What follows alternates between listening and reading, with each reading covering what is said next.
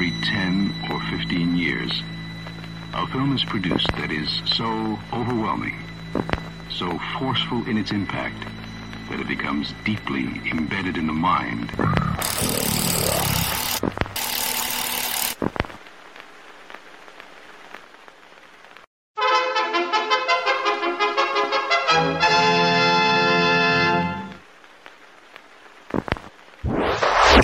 Persons under 18 will not be admitted.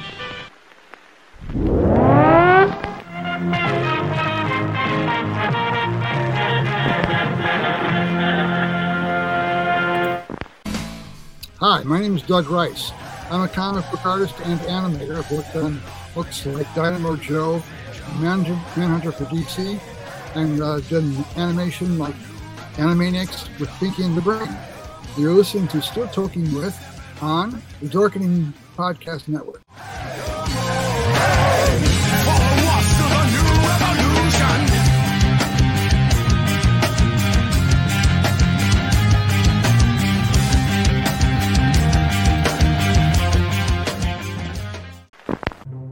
Everyone thinks because you're a zombie, you don't know good coffee. Well, they're wrong. We have very active lifestyles. It's not all wandering the countryside aimlessly or scaring passing motorists. And we all love a good cup of joe. And there's only one brew that gets my seal of approval. Deadly Grounds coffee is my guilty pleasure. Bold, robust, delicious. It's coffee that can wake the dead. With over a dozen different roasts and flavors, Deadly Grounds can satisfy the most finicky of coffee addicts. The aroma is so intoxicating. It brings all of my neighbors out of the woodwork. Deadly Grounds coffee. Coffee to die for and zombie approved. It's good to get a little deadly.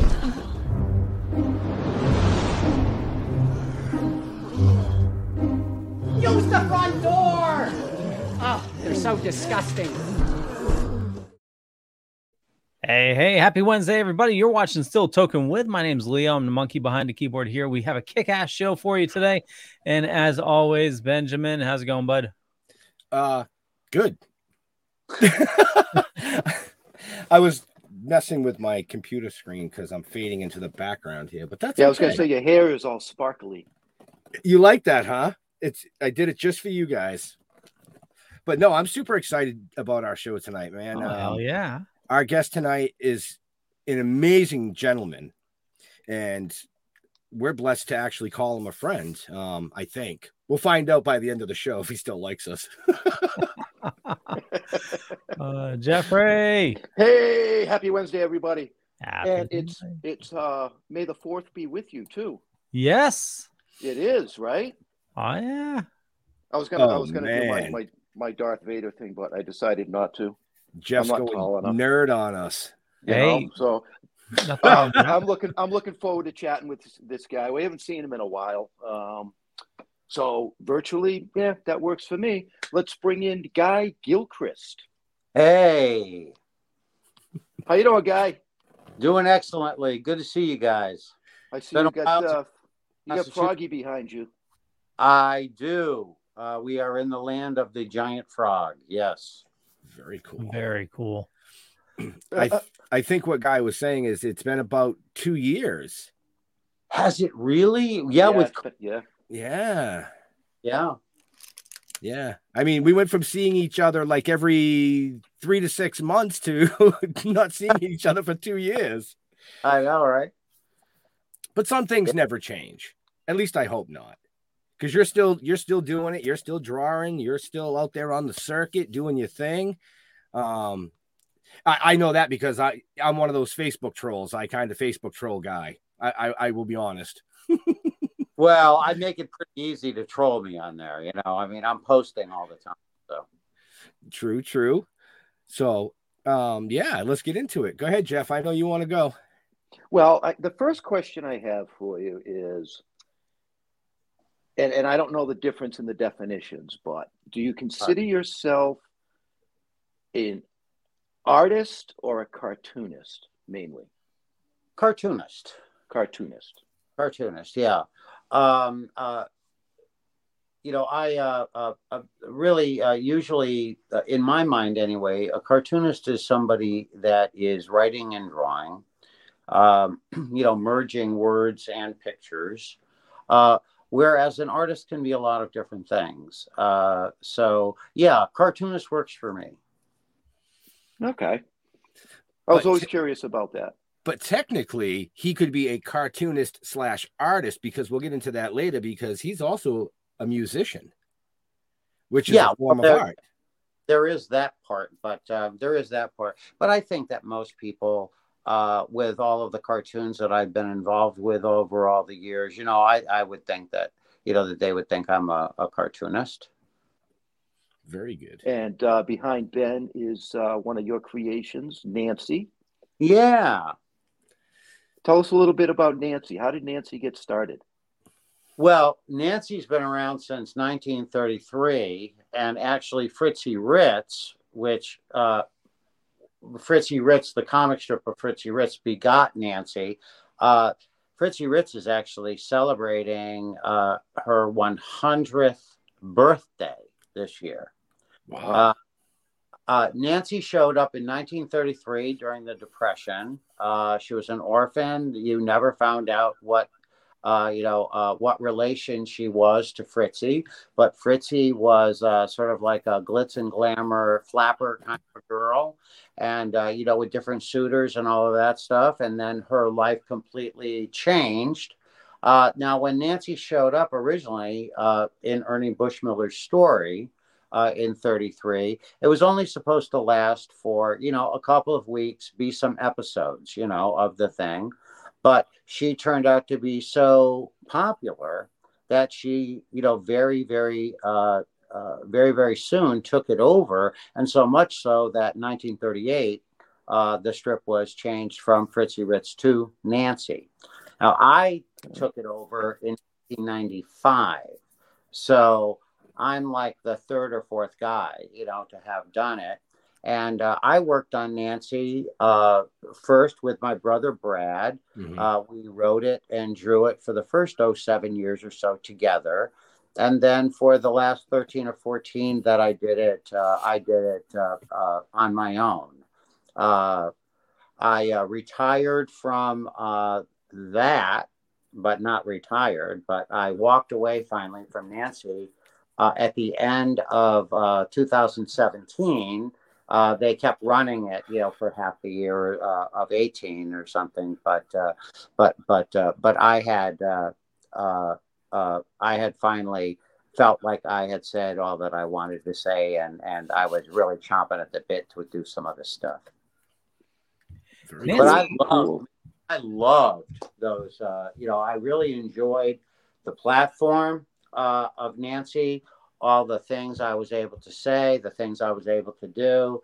Uh, it was a totally different style of artwork for me. You know, I'm really sort of, you know, a funny animal and cute girl, sort of, you know, brush and ink guy, where this was all pen and ink. It was a gag a day strip, which was not something that I had really done since uh, the Muppets.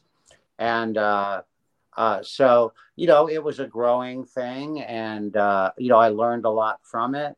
And uh, I honestly, when, uh, when, when I got the job, uh, the, you know, uh, not only were newspapers starting, really starting to decline, but Nancy in its popularity, in her popularity as a strip, had really declined and this was sort of a last ditch effort. They were looking for somebody to breathe some new life into the thing uh, by sort of bringing it back to the Ernie Bushmiller esque kind of thing.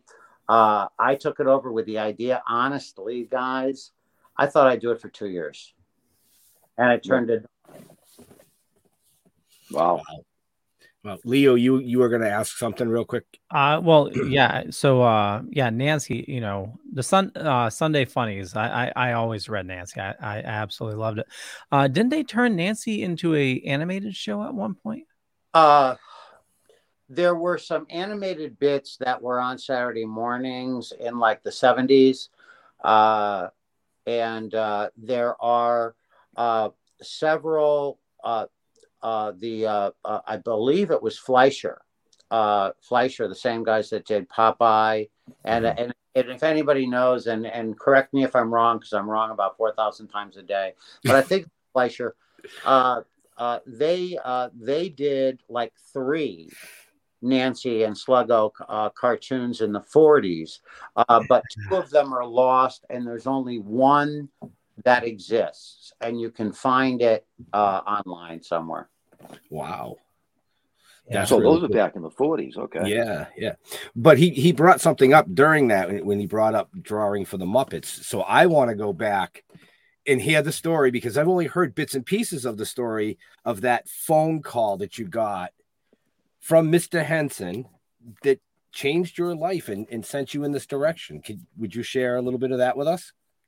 Well, the story of how I got uh, the Muppets is sort of a long one. Uh, uh, uh, you know, and uh, and it's really a story of me being an idiot, uh, not understanding how things worked, uh, being young and uh, very determined. Uh, the phone call actually didn't come from Jim; it came okay. from Juhl, but uh, Jim's uh, uh, head writer. But I'll go back a little bit. So uh, I was doing a comic book for Weekly Reader, and you guys all remember Weekly Reader in your school, mm-hmm. and have uh, book clubs. And I did a comic book for a book club. It was a funny animal comic, and some people really remember it very fondly. It was called Super Colonel Comics. That was the very first thing I really ever did that I had my name on. Well, uh, I was uh, it was uh, late seventies. The Muppets was the biggest thing in the world. The Muppet Show was the mm-hmm. biggest thing The Muppet movie was was just coming out, and uh, uh, and I found out about the existence of a museum of cartoon art that was on the Connecticut New York border. At that time, I lived in Connecticut. I live in Nashville now. And uh, so when I found out that it existed, Mort Walker had bought a castle, uh, made a museum of it, and uh, for the first time in in America, he was he was attempting to say that cartoon art book illustration and cartoon book illustration and comic strips and comic books are art. And this is an american art form and we should regale it. We should appreciate it. Mm-hmm. and uh, so anyway i found out that this existed uh, Mort Walker, of course, is the uh, the creator of Beetle Bailey, Hi and Lois, Boner's Ark, and many, many, many other things greatest uh, artists of all time. Anyway, uh, I uh, uh, uh Mort had a thing where there would be a famous cartoonist that would show up every first Sunday of a month, and they would do a chalk talk, and they had a little theater there. Well, sometimes the famous cartoonist couldn't show up for one reason or another, and they would look for someone local to do the talk. Well, they thought I was local. They had me do the talk. Mort saw my talk and said, you know, gee, you know, you did did a pretty nice job there. There's only one problem. No one knows who you are or what you do. What do you do? and went out to the truck and I got these funny animal comics that I was doing. Mort looked at them and said, okay, well, we'll schedule you for an actual talk and we'll put some of your artwork up in the foyer and so that people can see what what you do. So he actually gave me a little one man show there at this museum. Well, wow. Mort forgot my artwork, and a year or so later, he was out golfing with Bill Yates, the head of King Features, the biggest comic syndicate in the world, Mickey Mouse, mm-hmm. Blonde, and Beetle, of course. And uh, Bill was lamenting the fact to Mort that they had had a contract with Henson for about two years for the development of a comic strip Jim Henson had wanted a comic strip based on the Muppet Show because at some point he knew he was going to stop production of the weekly show to concentrate on other shows and movies, which, as we all know, he did. Mm-hmm. So it had to have been in, in 78 or 79 at the height of Muppets that Jim started looking. Well, they they uh, they had said no to everyone, and Bill was they had tried out 200 people or something, and Bill was saying we're about to lose the deal. Mark goes, uh, that's a frog and a pig, right? And uh, Phil says, yeah. He says, well, there's this hippie kid. and that's phone call. And huge, huge Muppets fan. I didn't believe for a second it was Bill Yates calling me. Uh, I thought it was my brother in law at the time, and I said some real choice words to him and hung up the phone. Well, the phone rings immediately back. I hear the same choice words in my ear, and he goes, And this is Bill Yates, and I don't know if I like you or not. And he starts laughing. And I said, I'm really, I'm, I'm freaking out and going, Mr. Yates, I thought it was Chuck. Da, da, I'm trying to tell him a story, blah, blah, blah, blah, blah, yammer, yammer, yammer. Anyway, I got the audition. Uh, I brought the work into New York City. Uh, Bill liked what he saw, asked me to do some more. And then a year's journey began. I was still doing the comic book, and that's how I was making my money. But until somebody told me I didn't have the job, I would just keep on drawing and writing it and mm-hmm. hope for the best. So for about a year, I drew it for free. Now, during that year, I got to go to 117 East 69th Street, uh, Brownstone in, in Manhattan, um, uh, and, uh, and, and meet Michael Frith and uh, quite a few of the people, see tour the Muppet Workshop and all of that stuff. Jim was over in England doing the show and uh, but they were very non-committal but they didn't say no that's the main thing they didn't say no so mm-hmm. i kept on just drawing it i would draw it in pencil as tight as i could not really knowing how to draw the muppets not really knowing what i was doing but I kind of knew the Muppets. I watched it. I was a huge fan. And I just kept on doing what I kind of thought I should do. And I was getting tips all along the way from Bill Yates and Mort Walker and many other people.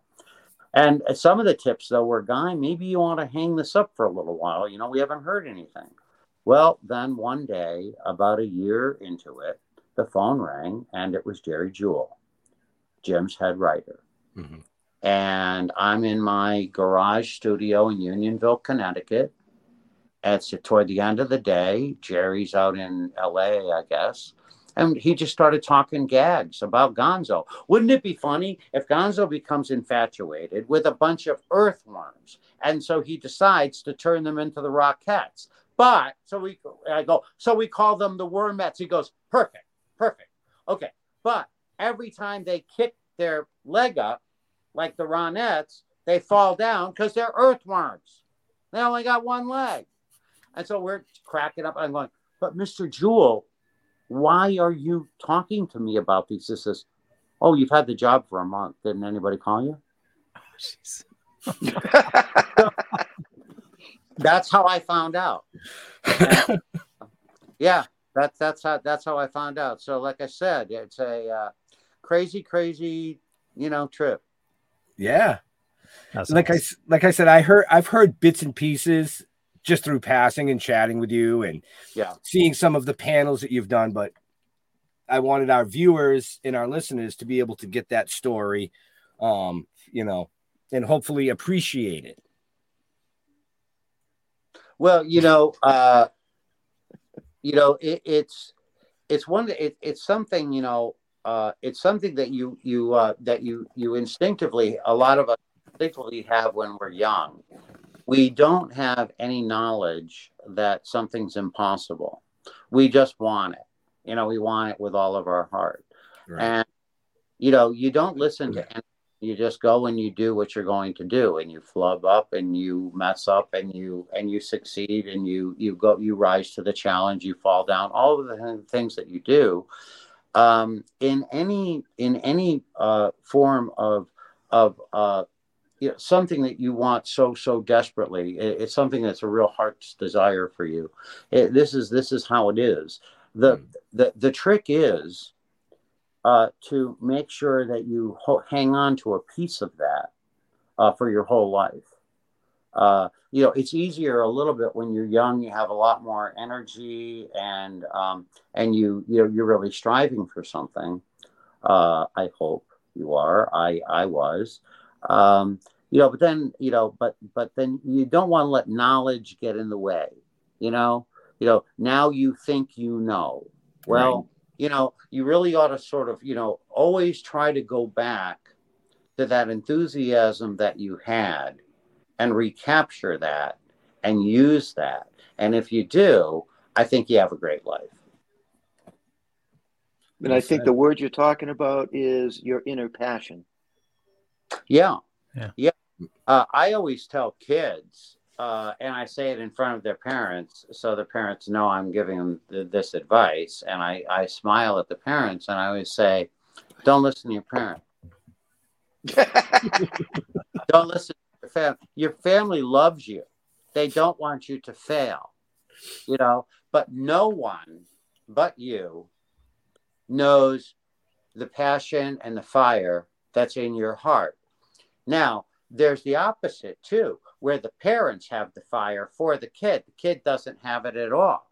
See, mm-hmm. so it's a it, it works both ways. Right. And so in that case, I'm always telling the parents, don't turn this into a job. You know, for the kid, you know, let the kid find their enjoyment in it. You know, because there's a big, big difference between being a professional and being someone that's an artist that enjoys art and this is an emotional release this is a therapy this is an enjoyment this is uh, gifts that they can give this is a pastime and a passion. But doing it for a living it's different you know? So you know so i do have that you know i do have that chat quite a bit. Uh, you know that's one of the things that cons uh, allows me to do you know Right. is uh, you know is uh, is is talk to folks uh, you know quite a bit Yeah, and actually, I found a, uh, found like I think it was a two minute clip on YouTube. It's Mhm. called Guy Gilchrist intro, and it's all about you in cons. oh Do you, do you mind if we play that real quick? Seeing how you brought up cons, i i have no idea what it is yeah. Let's let's give it a play if if you have it, Leo. I believe I do. Here we go.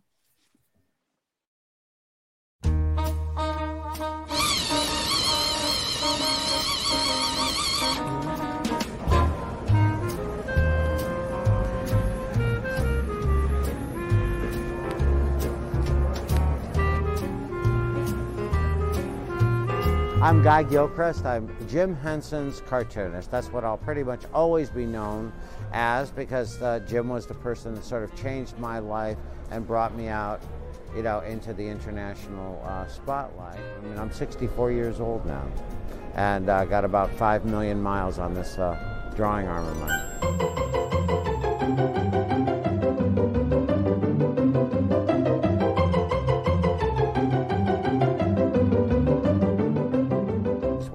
When you work in production, like I did, doing comic strips, books, and television shows for all of those years, you wind up chained to uh, a drafting table. So coming to these cons is awesome because I'm getting to draw, meet, and tell the stories of the Muppets, the Muppet Babies, the Fraggles, the Bugs Bunny stuff, Pink Panther, Tom and Jerry, Nancy and Sluggo, all of that one on one.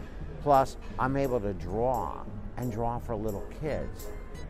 We live in a world right now where everything's on a computer and everything looks fake. And this is real. I mean, you know, this is real paper right here, you know? And I can even explain that once upon a time, we used to cut down trees, slice them really, really thin, print on them, and there were newspapers with cartoons in there, you know? And that's how I started.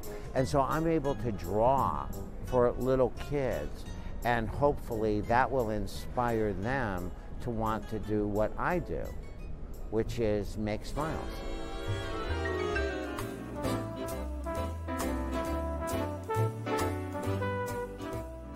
I get asked who is my favorite character to draw by about every single kid or adult or grandchild. You know, there's many, many generations of people that come up to the, these con tables. And the answer is always the same. It's whichever one I'm working on right at that minute. One of the things that I think is real important about coming out to these shows is try to continue and expand on and extend the character of Jim Henson.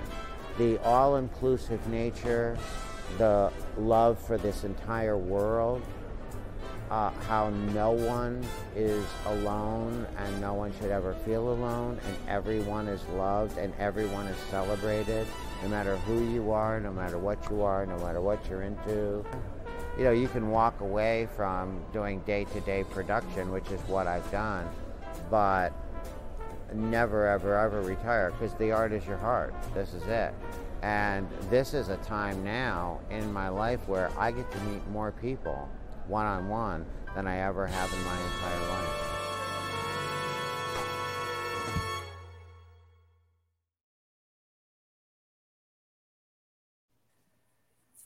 That was cool.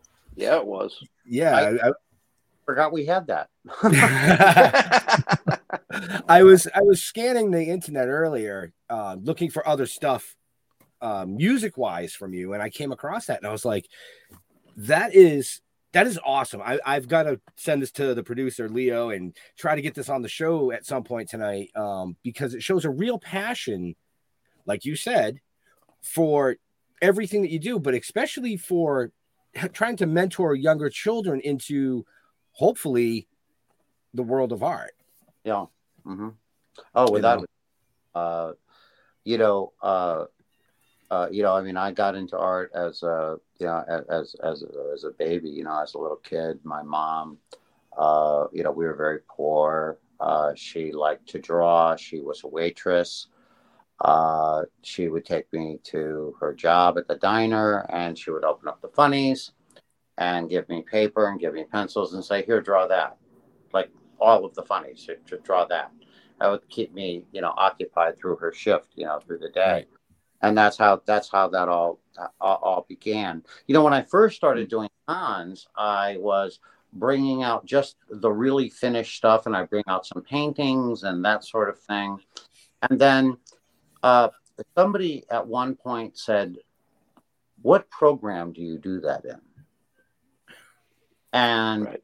I said, okay, I'm going to do something else. So, uh, so while there are a couple of inked pieces, almost everything that I bring to those cons, all of the original art that I bring to the cons, I draw in pencil and, and color them in colored pencil so that kids can immediately look at, you know, a Muppet Baby, for instance, and then they can look at the 3D, you know, animation that's on Disney now and go, "Oh, I get it."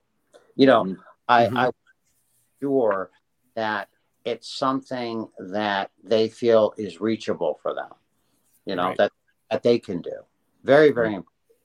Right. So during that little episode that we just watched, everybody, and I'm sending this out to all our viewers that are viewing everywhere and listeners later, you saw a bunch of different prints and things, and you can find out about how to get your own by going to the show notes where Leo.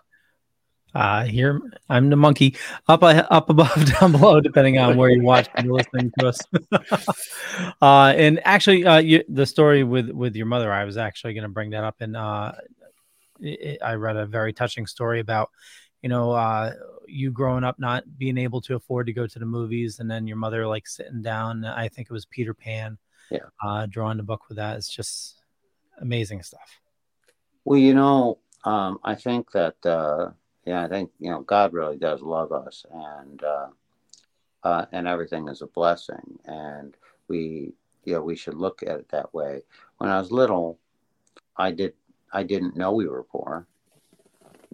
And yeah, uh, there was a, there was a theater in Winsted, Connecticut, and they were showing Peter Pan and it cost a dollar each. And my mom, she told me exactly how it would be in the theater and how wonderful it would be. And she even talked about how you would hear the clicking of the projector and and there'd be stuff beforehand and you'd see the things beforehand. And then there would be all of the particles of dust you know coming through the light as it went up. And she described the whole thing and everything would move and everything would be alive and there would be songs and all of that and it got me so excited. She said, But Guy, when it's over, it's gone. You've experienced it, but it's gone. and you would have to go back again to get it. And then she held up a 19 cent golden book of Peter Pan. And she said, Everyone's going to want to go in the drugstore and get this after the show so they can take it home. And we already have it.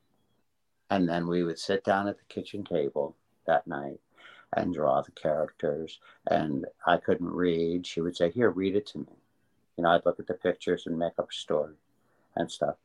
And that was continual. That was the thing.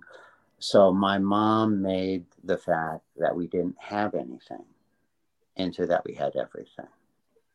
She was brilliant that way. Wow. Yeah. That's a cool story. That's Yeah, that amazing. is that that's definitely uh So I'm going to have to guess that your mom was uh, probably the most influential person in your life. Uh, yeah. Um, uh, she she definitely was. Um, she was very encouraging, uh, and uh, uh, she she pretty much let me always do anything I wanted.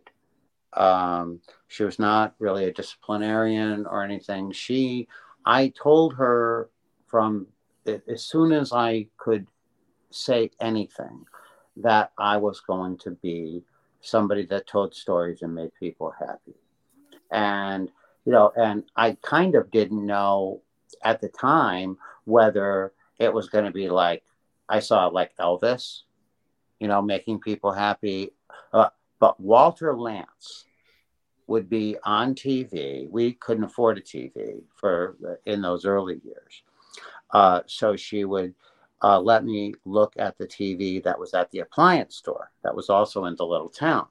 And at four o'clock, Walter Lantz would come on with Woody Woodpecker cartoons. And you can go online, by by the way, and not only see Woody Woodpecker cartoons, but watch what I'm talking about, where Walter would draw a character like Chilly Willy or something, show you how it was animated. He would turn the ovals and this and that. And I watched that, and that was the most fascinating thing in the world and realizing that these ovals that I was drawing, you know, to try to draw Bugs Bunny or Peter Pan or whatever, could also be Woody Woodpecker. And how do you make these move and how do you put life into them and everything? And my mom bought me this coloring book, which was a, it was called Easy Way to Draw by Walter Lantz that showed different emotions and things like that. And it, it, stayed in print, that book, for 30 years. It was really popular. Anyway, when I was 10 years old, I was homesick from school, and by now we had a TV. And the Art Linkletter show, which was a talk show at the time, uh, they always had their address so you could send in stories to them. Uh, Walter Lantz was a guest. So now I had an address for Walter Lantz. So for two months or so, I drew everything that I could as good as I could. I mailed it to him. And don't you know that he wrote me back? He wrote me back. I mean, here I am. I'm a nothing. And the most famous guy in the world, as far as I'm concerned, I, I get a letter back from him. And it was all beautiful, you know, this this crisp white paper with full color Woody Woodpecker with a big lance on a tiny toy white horse and a big sunset. It said, you know, like Sunset Boulevard, Hollywood, California. I'm like, gone. and you're, you're, you have a lot of talent for a 10 year old boy. And I am sure that you practice a lot. If you keep on practicing and you never ever quit, someday I am sure you are going to be a successful cartoonist. Sincerely, Walter Lantz. Well, that was it. Right. That was it. He, you know, so talk about people that were, you know, he that did it. You know, Yeah. that and uh and then uh you know, it's funny, but by, you know, within six years, I was doing a coloring book for Disney at Whitman Publishing in New York City. You know, I mean, I was off. I was off to the races, man. Yeah. I mean, once once I got the okay from from Walter, it was like I didn't want to let him down. Now I had somebody that really believed in me. You know, uh, that was a success, and uh, so off I went. Wow. You're Wow. speechless, Jeff. Yeah.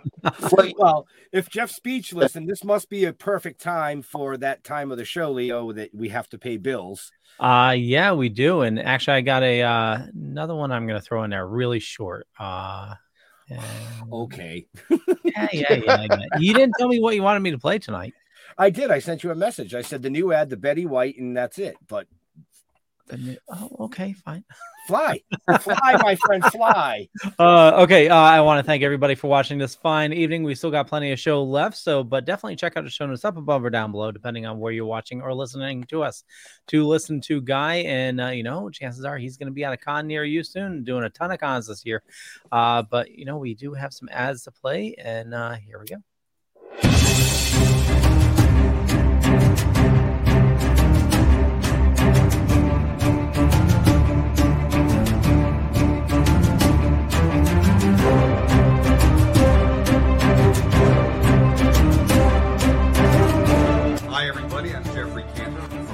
Daredevil and the Punisher. Know, spring has finally arrived, and that means summer cannot be far behind.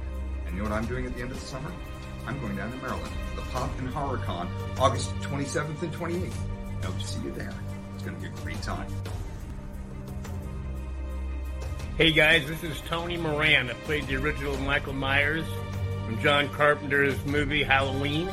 I'm doing this great convention called the Maryland Pop and Horror Convention. Anyways, can't wait to see you guys. Take care. Bye bye.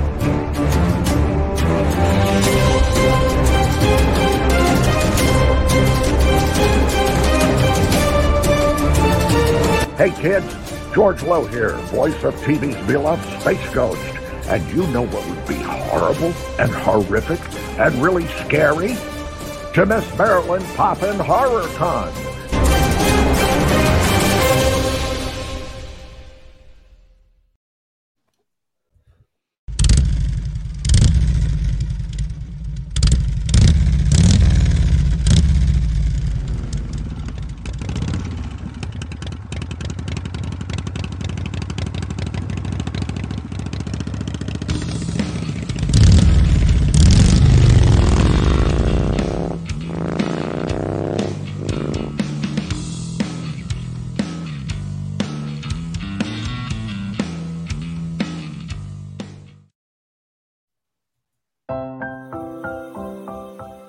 Thank you for supporting Actors and Others for Animals.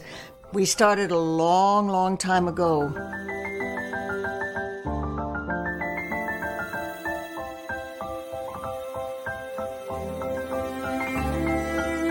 So when you find an organization like Actors and Others for Animals, it sort of unites all of those of us who want to pay back something for all the joy we get out of animals.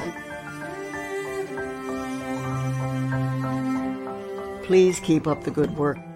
Believe me, it's deeply appreciated. There we go. Uh, Okay. Day Betty White is a better day. Right. Mm-hmm. Right. That uh that commercial was actually filmed um right before she passed. And it was supposed to be released um shortly after the beginning of the year. And one of the agents that I work with sent it to me and said, Would you mind playing this during the live show for a couple of weeks? You know, blah blah. And I said, you know what? We're just gonna play it all year long, off and on. You know, Okay. just just amazing. But we were actually one of the first people to get the commercial, which was I was shocked. Mm. So Uh, we we had a question that came in. Uh, Jeremy's asking, uh, which Muppet do you most identify as? Hmm. Well, as I get older and older and older, you know, it's it's going to be Statler or Waldorf. I have a feeling. Uh, But no, you know, now that I'm you know talking so much about the old days, you know, it's sort of Rowlf, Rowlf the dog. I'll tell you what, you guys. You know, you think that Kermit the Frog here is, you know, oh, he's all everything, you know. But I'll tell you something. The 1960s, I was top dog. I had the Jimmy Dean show, a recording deal. I was on Mike Douglas, Phil Donahue. I was on everything. Oh, I was at every fire hydrant in every high last place. Ciro's, the Copa. Then the frog comes along. Man, did we get along great. We had more TV, movies, everything was fantastic. Then Disney bought us. Now I live in a box. anyway. and there you go, Jeremy. That's awesome. Uh, so uh, growing up, I, I absolutely loved the Muppet Babies. What was the I, obviously inspiration from the Muppets, but you know, how did that come to be? Uh, well, unbeknownst to me, um, you know, so I was doing the so I was doing the strip. Uh, we had, uh, and that was my all. That was my all-consuming thing, and um, especially over the first year or two uh, because we had 80 million readers. 80 million readers. It, wow. When you have 80 million readers, you know what that means? Don't spell stuff wrong. Um, anyway, because you know you'll go. Um, anyway, uh, so I was doing that, but of course I was the first guy, you know, to do Muppet cartoons, and uh, you know Jim was very, very active in uh, in the strip, and uh, um, you know, and so the idea came about, you know, cartoon, you know, Muppets. And eventually that did happen. You know, there were animated Fraggles and animated Pigs in Space and all that. Well, um, Jim Mahan, who worked at 117 East 69th, remember I worked in Connecticut in my own studio. So Jim Mahan was coming up with, he had an idea for like uh, baby Sesame Street Muppets. And um, anyway, that sort of started to evolve over there at the Brownstone, unbeknownst to me. Well, then I got a phone call from Michael Frith, my boss, uh, on the strip. And Michael asked me to do my version of all of the Muppets as babies, uh, but concentrate on like the big four and the big six, basically uh, characters, most popular characters. And, um, but I had to get it to him within about two days. And by that time, they were sculpting um, baby Rowlf for that was eventually going to be in Muppets Take Manhattan. Okay, in that in the dream sequence, right? Mm-hmm. So this was already a thing, but no one knew it, and they weren't sure what they were going to kind of do with it at that point. Okay. And uh, so, anyway, I did what I needed to do. I, I, I had two days to draw as much as I possibly could. I wrote jokes because that's what I do. And I did these versions of the characters, which weren't all that different from my cartoon version of the regular Muppets because when I was drawing the regular Muppets in tiny little panels like this for the newspaper, you had to make their heads bigger, their eyes bigger, all that kind of stuff, body smaller, uh, and animate them a lot. Because remember, we didn't have the color, the voices, the music, any of that stuff, and yet we had to still, uh, you'll get laughs and uh, uh, and and connect with people. So anyway, I brought my stuff in, and that was sort of the the the beginning of of everything. Uh, uh, so you know, I was uh, you know a part of the creation of the babies, and uh, uh, once the story arc was established, uh, and the, the story arc had to be the way it was going to be. You had a whole bunch of little babies, and they can't even cross the street by themselves, so they're going to be in the nursery all the time. Uh, you know, and maybe wander out into the hallway or something. So everything had to happen in their imaginations. And uh, so that was a wonderful thing. And then all the clips and all of that stuff. My job with the babies became doing hundreds and hundreds of drawings and uh, you know creating like a style guide for them for all the different products and doing paintings for every toy, every everything, everything, everything that I could possibly do while still doing my main job, which was writing and drawing Muppets for the world, you know. Wow. Okay, very cool. I had a question. Um, I'm always seeing you drawing the turtles. Uh, how did you get involved with the turtles? Um, so I got a phone call from. We had a pretty big studio at the time. This was uh, late '80s, and I had by then. I in '86 we we had stopped the Muppets comic strip.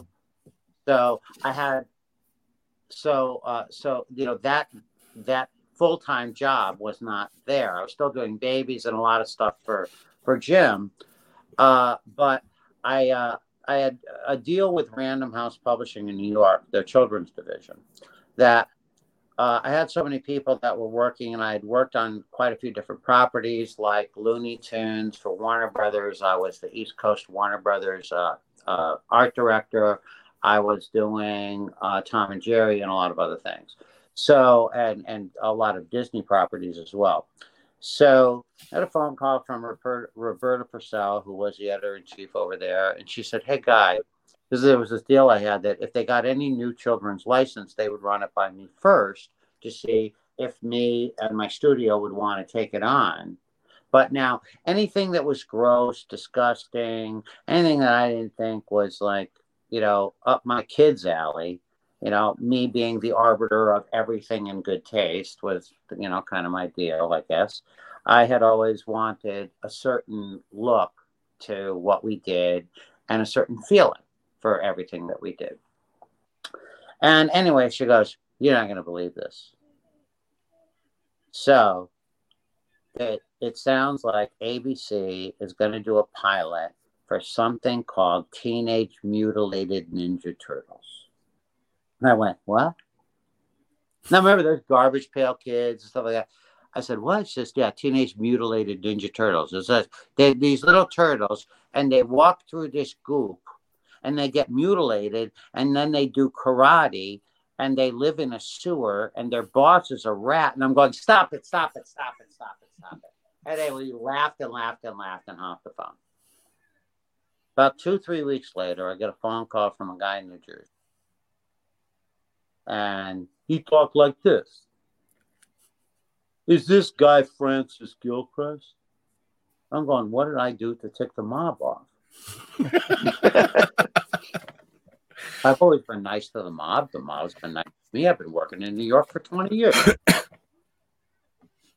this guy Gilchrist, uh, who, who's this?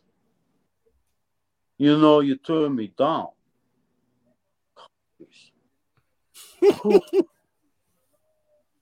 The turtle guy.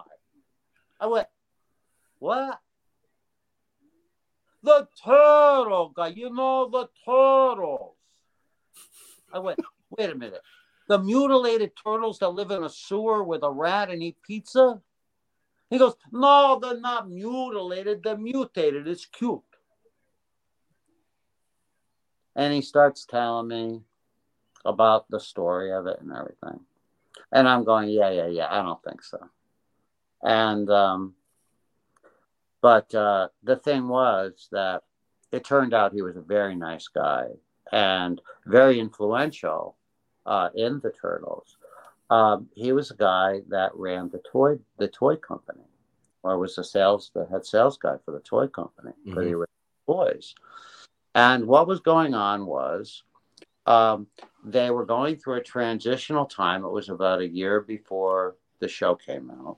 And, you know, of course, it was very dark, you know, uh, the, the, the original, you know, uh, the original stories were mm-hmm. very, they had to be brightened up without taking away what was going on with it. And, and they wanted somebody that knew how to coordinate books, television, and toys which is kind of what I did. So I said, okay, well, you know, send me over uh, the uh, send me over, you know, what you got for a script. Let me take a look at it. I read the script, and I said, oh, wait a minute, this is like Bonanza. I kind of like this. You know, you had these kids. You had, you know, you had a father figure. You had the boys. The boys had more brawn than brains basically. They got themselves into some trouble and everything, but they were an interesting kind of a family that was together. They learned lessons together. And then, you know, uh, there'd be bad guys show up on the Ponderosa, they'd beat them up. And then, you know, instead of going to Hop Sing in the kitchen, uh, you know, uh, uh, uh, in the dining room there, and he'd come out from the kitchen. They they ordered pizza. I'm going like, this is bonanza. All right. Well, it's around the really bad guy with the Three Stooges. We're all good. So that's what we. So I did all of the random. I did a lot of the Random House books. They wound up using the covers and a lot of that art from the Random House children's books on a lot of items. And I did things like remember the little uh, uh, uh, plastic like uh, turtle uh, Halloween costumes. Yep. Yep. Yeah, I did those. Yeah, stuff like that. Yeah. Huh. I bet you my wife still has one in a closet somewhere. I'm gonna have to get that for the next con. I'll be like, yeah, she probably does. Her kids probably had that. Yeah, that- yeah, yeah. You could could not be over with a feather that that stuff is still, you know, it's it's it's incredibly popular. Uh, you know, I didn't even know Kevin and Peter um, at all. Uh, you know, but they were sort of seeking me out, and um, uh, it worked out very, very well. I mean, I was their outside guy, and we had a studio that could, you know, that could turn out what we needed to turn out in the quality that I wanted it to be. And uh, I really enjoyed the property, and it was, it was, uh, you know, it was a lot of fun, Mhm. and uh, you know, and it's still rolling after all of this time. It's just crazy, Yeah. man. It's crazy. It is still rolling though. Yep. Everybody likes turtles. I know. And pizza. It's crazy. And They- pizza. they've gone through so many different uh you know so many different uh uh looks you know uh over over the years and yet you know uh the the uh the classic turtles it's still there you know still really enjoy them i'm glad they do i draw them you know constantly uh kevin and i just did a con together in huntsville and it was insanity you know, Kevin's on one side of the corridor, I'm on the other side of the corridor. So, you know, our lines were sort of merged. It was insanity. It was just turtle insanity the whole weekend. It was great. That's awesome. No. Uh, Now, have you run have you run into Steve at all lately? Oh yeah, I actually saw Steve this past weekend. Um, oh, cool. Uh, we did a, uh Star Wars con. Um, it was mostly Star Wars, but they had other things, obviously. So I'm not Star Wars. Uh, Right. Neither. Uh, but yeah, Steve was uh, at the ICCC Nashville uh, convention uh, over the weekend, and uh, we did. Uh, we we had a question come in. Uh, Tim Jones, uh, who does Sour Grapes comic strip. Uh, oh, hey, he- I remember Tim. Yeah, sure. Hi, Tim. Tim's a great cartoonist. Yeah, we we loved him. Uh, so he's always wanted he's always wanted to know. Uh, did you do the writing for Nancy as well as draw it? Yes. hmm There you go. Tim. Yeah. Uh, in the There early uh, in the early years of Nancy, uh, the first seven or eight years or so, uh, my brother Brad also wrote, and there were some years that he almost wrote all of it, uh, depending on what my schedule was on other things. Uh, but um, uh, but but as the years sort of wore uh, wore on with the strip, I was writing more and more of it. Eventually, the last oh, 13, 14 years or so, I wrote it all. Yeah. Mhm. Nice. Very cool. So uh, at the cons, uh, well, either at the cons or, or on your own, you know, uh, people ask for commissions and whatnot. Uh, has uh, what are some of the craziest crossovers people have asked you to do? Like you know, like Muppets as the Turtles or something like yeah, that. yeah. Um, well, I've uh, there've been there've been a lot of real fun ones uh, that have that that have come through. I really liked. Um, I did the Muppets and Little Shop of Horrors, so we did Little Shop of Muppets. That was really fun.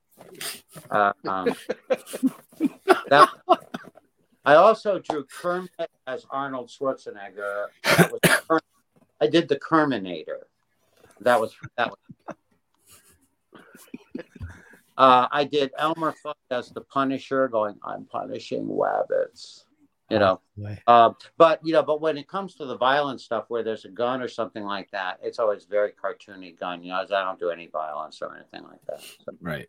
so, uh, but yeah, uh, you know, uh, uh, there have been there have been a lot of really really fun uh, ones that have come up. I did one recently uh, that's you can see on my Facebook and stuff. It's it's it took me about three or four days just to draw and ink the piece, and then we digitally colored it.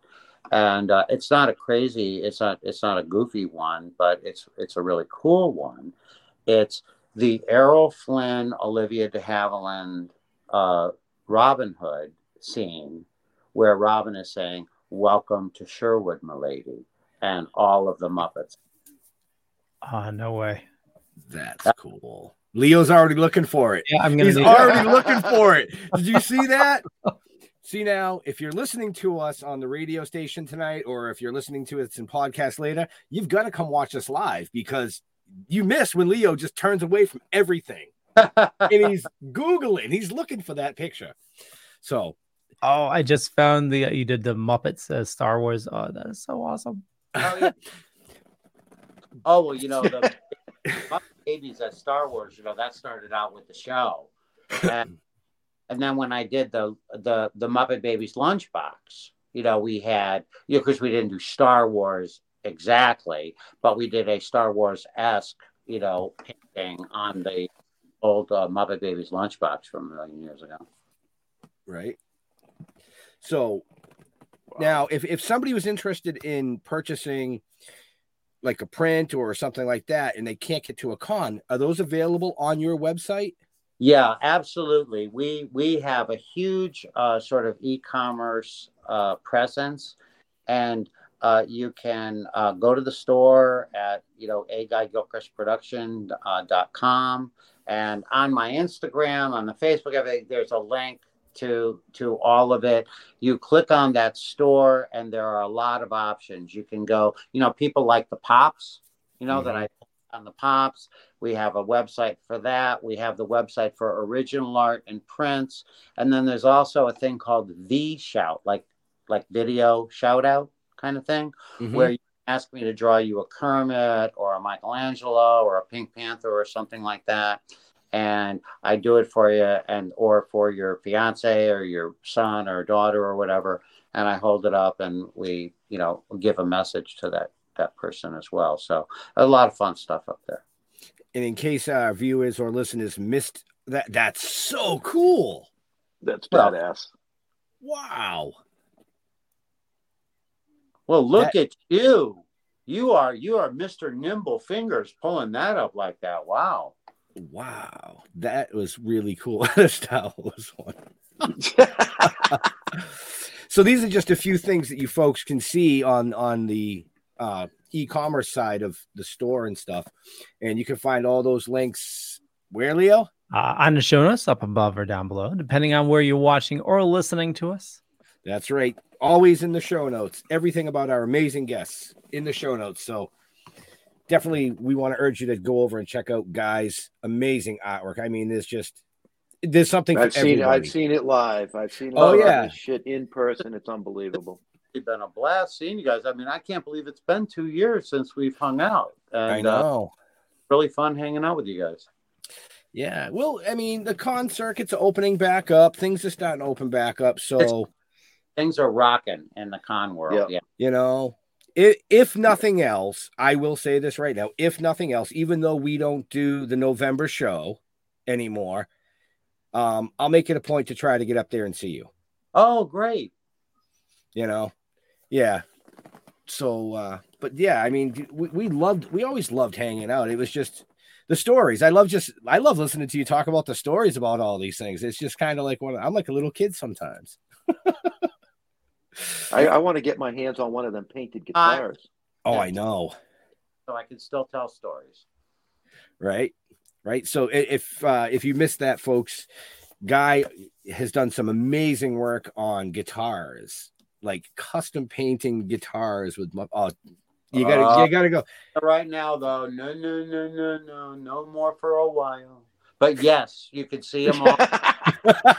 them all. Please don't write to me. Ask me for one right now. I can't do it right now. No, no, no, no, no, no. You know, it's only like you know, it's only got forty or fifty hours of my life. You know, to put it Right. Right. instead of working on something else. But no, I yeah, I really do love. Uh, I, I I love doing the guitars. You know, I probably do about one a year these days. You know.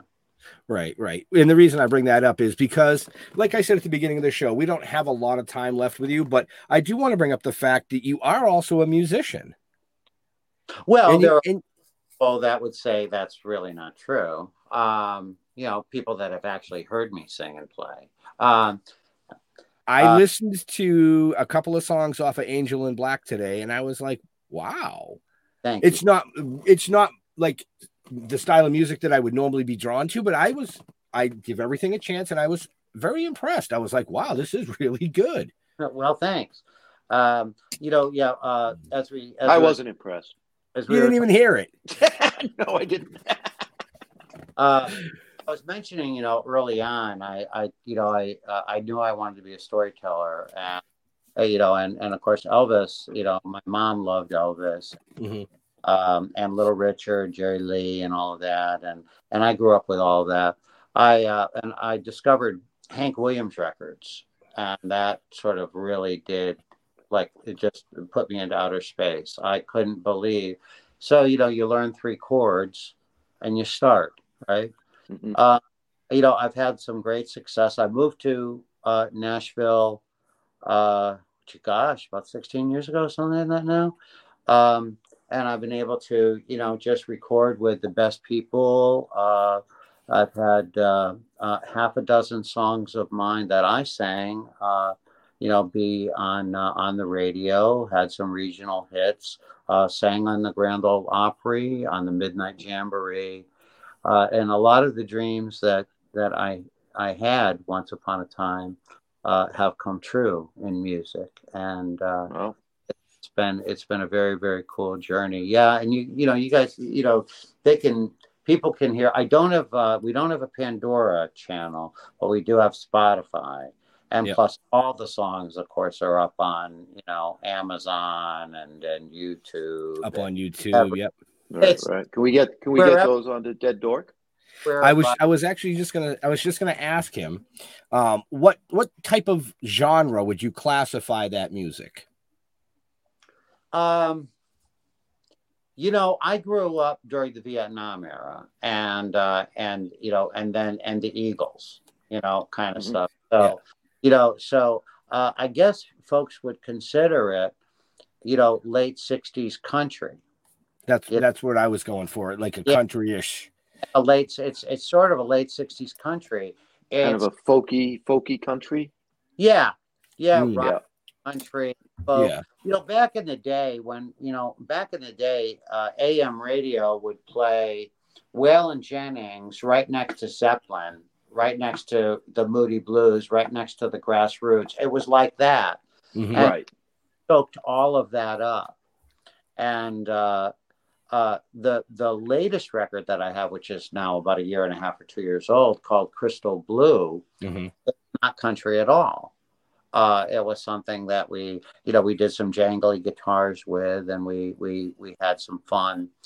Uh, but uh, but a lot of the catalog is country because it was country and alternative country and roots uh, radio that was playing my music. It wasn't the the top forty uh, country, Yeah. but the roots country and the the uh, the majority of the airplay believe it or not comes from like all over Europe and Australia Wow. where you know they're they're really into you know that Johnny Cash, Waylon Jennings, Mhm. Mhm. uh, Mhm. you know where also guys like Zac Brown do incredibly well. You know, um, of course Zac does good anywhere, right? Right, right. Yeah. Yeah. But of course, I grew up also with Southern rock, and there's a lot of Southern rock in what I play. Yeah. Yep. Yep. And you actually, I saw a picture on the internet not too long ago where you actually, I'm not sure if you got to play with, but you were up on stage with Charlie Daniels. Oh yeah, Charlie and I. Uh, Charlie used to invite me up every year at a benefit to sing with him. I sang with him a lot. Yeah. Mhm. I mean, are you kidding me? Are you kidding me? Right? Right? Yeah. I mean, I'm just I'm just blown away. I mean, he's one of my all-time favorites. And I Wow. I grew up, I mean, I'm going to be 50 this year. You got you got a couple years on me, but I grew up listening to like you said, the Johnny Cash um, you know, in the in the southern style rock stuff. Uh, that's all my father would listen to. Sure. You know. Well, hey, Charlie was a very, very close friend of mine, and uh, uh, we worked. Uh, we we worked uh, for uh, some uh, severely handicapped children, uh, the Angelus House in um, in uh, New Port Richey, uh, Florida. Uh, there was a that we would have a golf tournament and uh, and a big auction and stuff. Where that's where I started doing those painted guitars was for that auction for those. And uh, and Charlie would, you know, uh, Charlie would have me up, you know, to sing with him all the time. And uh, uh, the first time he did, though, he scared the heck out of me. Uh, it wasn't part of the big jam in front of the 10,000 people like it normally was. It was actually just in the room in the, the ballroom at the hotel at the, I think it was at the Hard Rock, uh, there, Seminole Hard Rock. And uh, so Charlie was just jamming and playing some stuff. And Carolyn Corlew, you know, his singer, Tommy Crain, the guitar player, and that so they're all up there, and uh, and they and they called me up. So they called me up and, and they go, uh, uh, and Charlie uh, and Charlie had had them say, you know, uh, uh, going to do it again. And so I figured, well, you know, because there's there's there's the chorus, right? South's going to do it again, everybody sings, right? So I figured that's what we're doing. So Charlie starts off, just take it.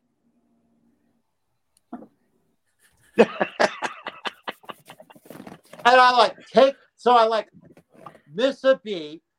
I go, train from Grinderswitch rolling right on time, and the Tucker boys cooking down in Carolina. And Charlie is in hysterics. Everyone knew they were going to do that to me, and then he sang along with it. It was like everyone knew they that they were going to do that to me except me. no, that's a great story. That's a great story. So, but we are coming up on that time. Leo has another show tonight at nine that he has to produce. Um, so any last questions from from up, you know, the Uh, it's what we're been for? just tons of comments tonight. there's been a ton of comments, there's a ton of viewers. Um, but I mean, do either one of you have any more questions for our amazing guest? Well, no, I was going to ask him when we're going to see him again, but obviously it's not till November. Um, well, I don't. Unless you're up in the area. Um, well, I am going to be in the area. I'll be uh, at Terrificon, uh, which Oh, okay. uh, I think that's around uh, the Fourth of July or something like that. I'm not looking, Yeah. direct- not looking at my calendar right now, Right. But I know that I'll be in Connecticut uh, at least then. Um, and uh, for anybody that's interested, uh, if you go to the Facebook page, which is A Guy Gilchrist Production, pinned to my page at the top of the page all the time is where I'm going to be. So if, if you're interested in finding out if I'm going to be in your area or something like that, you know, just kind of keep checking in. We do post a lot on Instagram and, you know, and, uh, and, and, and all of that where I'm going to be too, but it's always available there. Very cool. Very Very cool. Well, I'm really looking forward to seeing you guys whenever I can. Absolutely. Most definitely. We've had a Hey, blast. Talked to Bill, uh, Bill lately, Bill Diamond. Oh, Uh, Jesus, he calls me so much. I look at the phone sometimes and go, no, not now.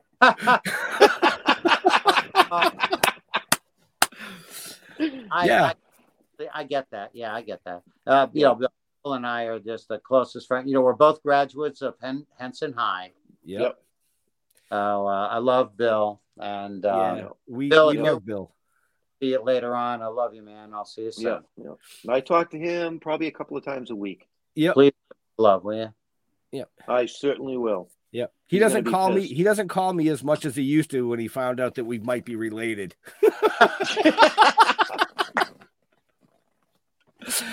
Uh, next time, next time we're at a con together and we have time, I'll, I'll fill you in on the story when Bill's there. But yeah, it was it was pretty comical. I I, I I've never seen somebody dial the phone so fast to their wife to find out if it could be possible. Right. Hey guys, it's been a blast. We've had a blast. So Oh, on that it's note, always so much fun. Leo, do your thing. and guy guy, hang, Hang out for just guy. a couple of seconds when he closes the stream, please. Okay. Yeah, I want to thank everybody for watching this evening. For our awesome guests, definitely check show notes up above or down below, depending on where you're watching or listening to us. Uh, for me, just Google Leo Pond. You find a bunch of stuff. Could be true, could be not. But I run a little thing called the Dorkening Podcast Network. We got a ton of shows on the network. A lot of awesome people doing a lot of awesome stuff. Guy, where do you like people interacting with you on social media? Uh, uh, uh, Facebook is great. It's uh, uh, a guy production.com. Also uh, on um uh, Instagram, and it's Guy F as in Frog Gilchrist, and uh, on Twitter as well. Awesome. Jeffrey. You can Google Jeff, but you're not going to find me. just go to still just go to stilltalking.com. You'll find everything you need to know about us. And uh, for those that like our show, you can watch all of our previous episodes. All the links are on our website under Still talking With. And I think I proved that. Yes, you can be Googled. I can. Oh, you did prove that. Yeah. Yeah, did Don't see his tell eyes? anybody. Did you look at look at look at he's all excited now. Don't tell anybody. Stop telling him you're gonna Google him, will you please? Benjamin. Oh. So, as always, we want to thank our amazing guests for coming out and hanging out tonight. Uh, hopefully, our viewers and listeners learned something they didn't know about him, or just were introduced to him and now they're going to run out and want to see him, which is what we encourage. So, to all our veterans and first responders, we want to thank you for doing what you do every day so people like us can do what we do. Stay safe. We'll see you next week. Bye.